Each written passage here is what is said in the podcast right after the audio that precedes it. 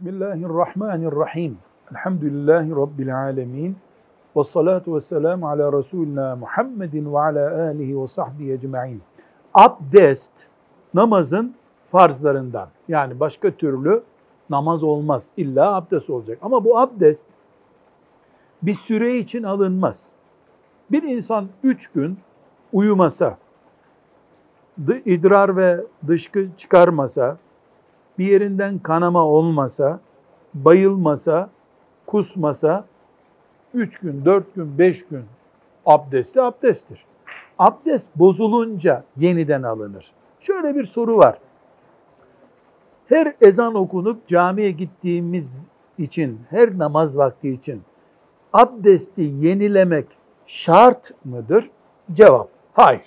Böyle bir şart yok.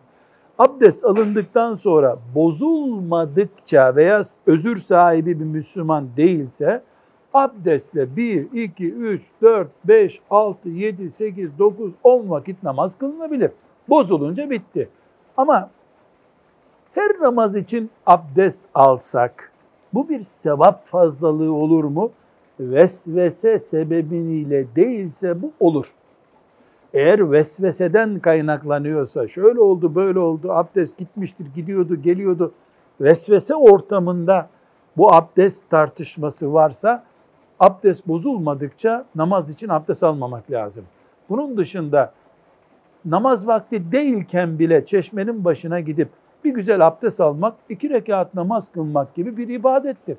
Bir Müslüman günde beş kere abdest alsa, öbür Müslüman da altı kere abdest almış olsa, altı kere abdest alanın sevabı beş kereden fazladır. İki rekat fazla namaz kılmak gibi kabul ederiz bunu. Ama şart değil. Velhamdülillahi Rabbil Alemin.